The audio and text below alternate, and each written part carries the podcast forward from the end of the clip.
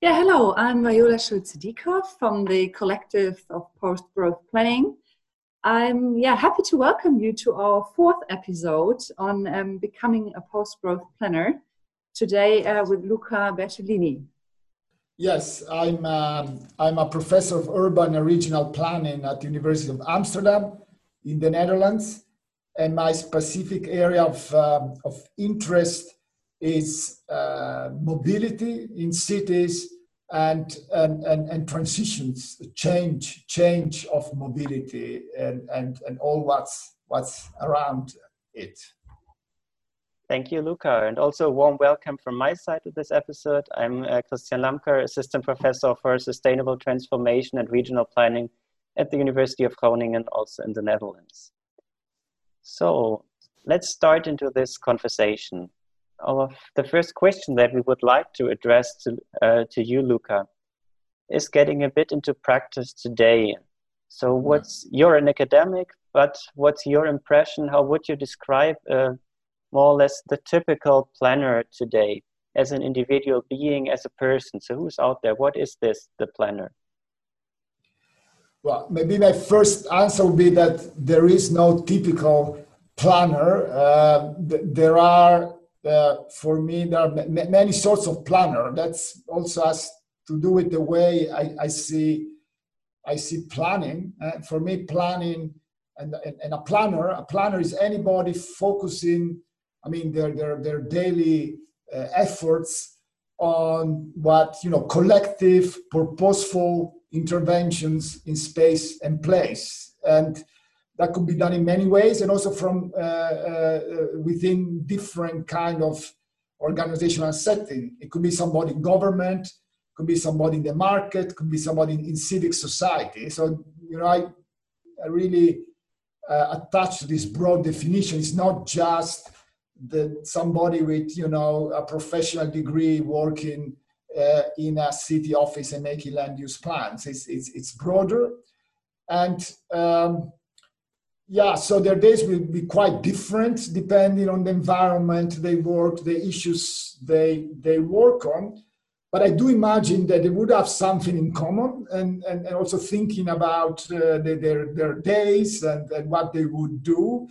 So, and what I imagine they would all do in one way or the other is to be involved in quite a lot of deliberation with all sort of stakeholders, uh, people have something uh, to, to, to, to say, to give and take in, in transformation of, of, of places.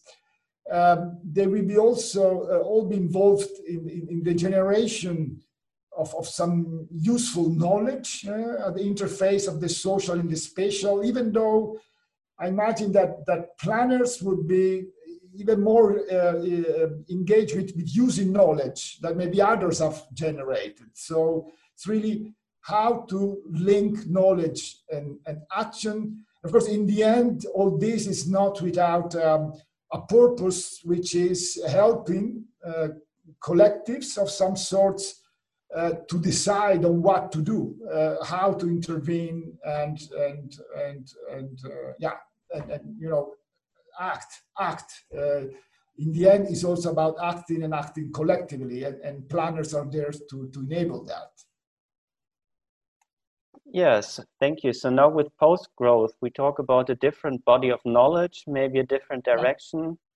Uh, from your experience and ideas, why is it so important to understand what hinders planners to think in such a new, different direction towards post growth?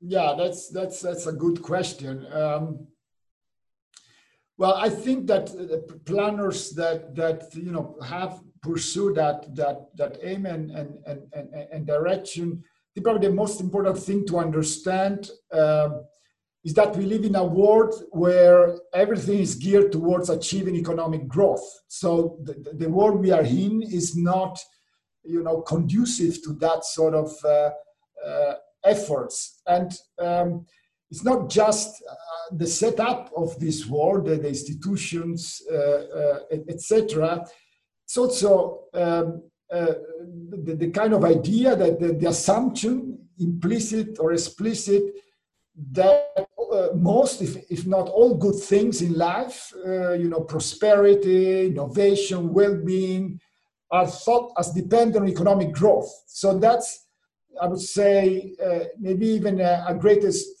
hurdle. So it, it is that this logic of economic growth is both built in institutions. Think at, uh, for instance, how the property market works, uh, and, and the fact that basically any investment in the mark, uh, market needs a return, which assumes, you know, requires even growth, etc., etc.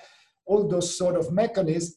But you know, it's also um, um, a matter of the of the imagination of of um, people not be able to think uh, um, a life or, or, or a business uh, uh, which is not dependent on growth uh, to, to, to prosper in, in many ways. So I would say that the, the, the biggest challenge is, uh, I would say, I really start from that imagination. So the, the, the biggest challenge is to try and imagine a good life that is independent of economic growth. I think that's the, the, the first and main challenge. And second, uh, and related, of course, to try and understand which different institutions from the ones we have might allow, allow that. And of course, institutions, what are institutions, you might ask, you know, it's from very concrete things, laws, regulations, but also it, it's also part of the social norms that people have and, and, and so forth. So what would be institution that allow that kind of good life independent of growth that first we have also to, to imagine? And and i mean and let's be honest it's a search process. A lot of uncertainty a lot of dilemmas uh, are to be encountered along the way yeah you did a lot of work also on experimentation for example in um, street mobility or in mobility so does your work give, yeah, offer some inspiration for planning practitioners to go yeah. beyond growth, to act, to think beyond growth? Well, it's it's it's um, interesting. You, you you mentioned that, and and um, in, in, my, in my work, mobility you see very directly a relationship with with with with, with, with growth, which is not just economic growth is quite materially mobility growth. And again, you could say more or less the same thing. There is there is a context where where where, where really we depend on mobility, you know, really to do uh, for our daily lives, for our work, uh, uh, uh, for many things. But it's also again a context where a lot of um, good things that we pursue in life, very legitimate things, are associated with, with, with mobility, with, with going uh, uh, uh often uh, far and far, and, and so fast mobility, motorized mobility, and so forth. So, and um, so there, there's definitely also a challenge of imagining a life which is good and, and, and businesses that, that can function with, with no or less mobility um, and, and, and break these, these, these barriers. And I think the, the, what fascinates of me of experiments, in particularly uh, experimenting with, with city streets, uh, with different regulations, design and uses of streets, is that it, it, it, it, it, it helps um, explore these possibilities, and not just as planners or experts or politicians, but as, people uh, living in a street. Yeah? So concretely you you you, you accept to, to give up uh, some parking places you make it a bit more complicated for you to uh, access your car or maybe even you accept to give up uh, using your car for for sometimes a, a, few days or even more but at the same time you get um, you, you, you get you see what the trade-off is yeah you, you you might get the opportunity to use those places as as a, as a parking place as a park as a uh, public space a space for children to play, a place to socialize with the neighborhoods, or just to relax uh, without, uh, you know, the, the, the dangers or, or, the noise of of uh, of cars. So to me, and then maybe you like it, and then maybe you start asking yourself, okay, but why cannot this be permanent? And then you start asking questions about how you live, how other lives how the city is organized, and maybe you discover that you would have to solve issues. You know, there are, might be people that need that car for some reason, how we can cope with that. And again, so it's a way of making the search process, and I can imagine it in other domains of life, not just uh, you know an, an intellectual uh, uh, search or a political discussion, but a, a lived a lived uh, uh, search, which I think that it's, it's it's quite crucial because in the end, it's all about um, again, as I said, about imagining, but also experiencing a good life, which is independent of growth. But in this case, not only economic, but also mobility growth. Thank you. Yeah, as we communicate via video, I can see a sign in your background. Geef het terug. Give the cycle yeah. way back. So, uh, would you say planners should work with more bold claims, more visions uh, to express such things? It's even it even has an exclamation mark on it. So should planners work with such clear ideas and uh, bring them forward? Yeah, it's funny you, you asked that. I mean, that's that's an, again an interesting question. This actually was from a, a, demonstration I participated a couple of years ago. It's a sign, by the way, already which has a much longer history. That time, like the 70s, when when really there were no cycle paths at all, and, and, and so forth and so forth. But but um, let's leave that aside. And, but really, then I really thought I'm here as a citizen, not as a professor, you know, because again, as a professor, I think you, you, you're not, you cannot just simply be an activist. You, you, you can as a citizen, and a professor is, is more subtle. And I think I would say also as, as a professional planner, planner is more subtle. What is, I, I would think here is what we can do as, as planners, both, both in academia and practice, is to, and again, from this post uh, post-growth idea is to, to, to identify experiences where there are people, you know, as, as persons, but also as businesses, organizations that are um, already and actively exploring what this good life independent of economic growth could look like.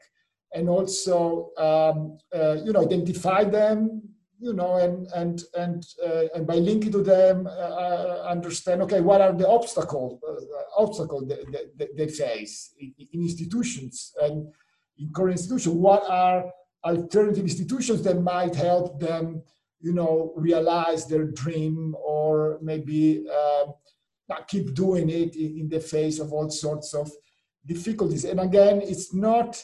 Uh, I think you know, in that sense, you say you could join their search uh, but from a specific point, which is not just, you could, I don't think, I'm not against the idea that you could be really an actual researcher, really also being one of those citizens or, or trying to do that. But even if you're not, you still have a role to bring some specific expertise and resources. And I think that what planners have to bring in, you know, it's it's they have you know, different planners might have different expertise, but they are very potentially useful expertise. Again, I, I name property markets, how they functions, uh, how you might do things differently.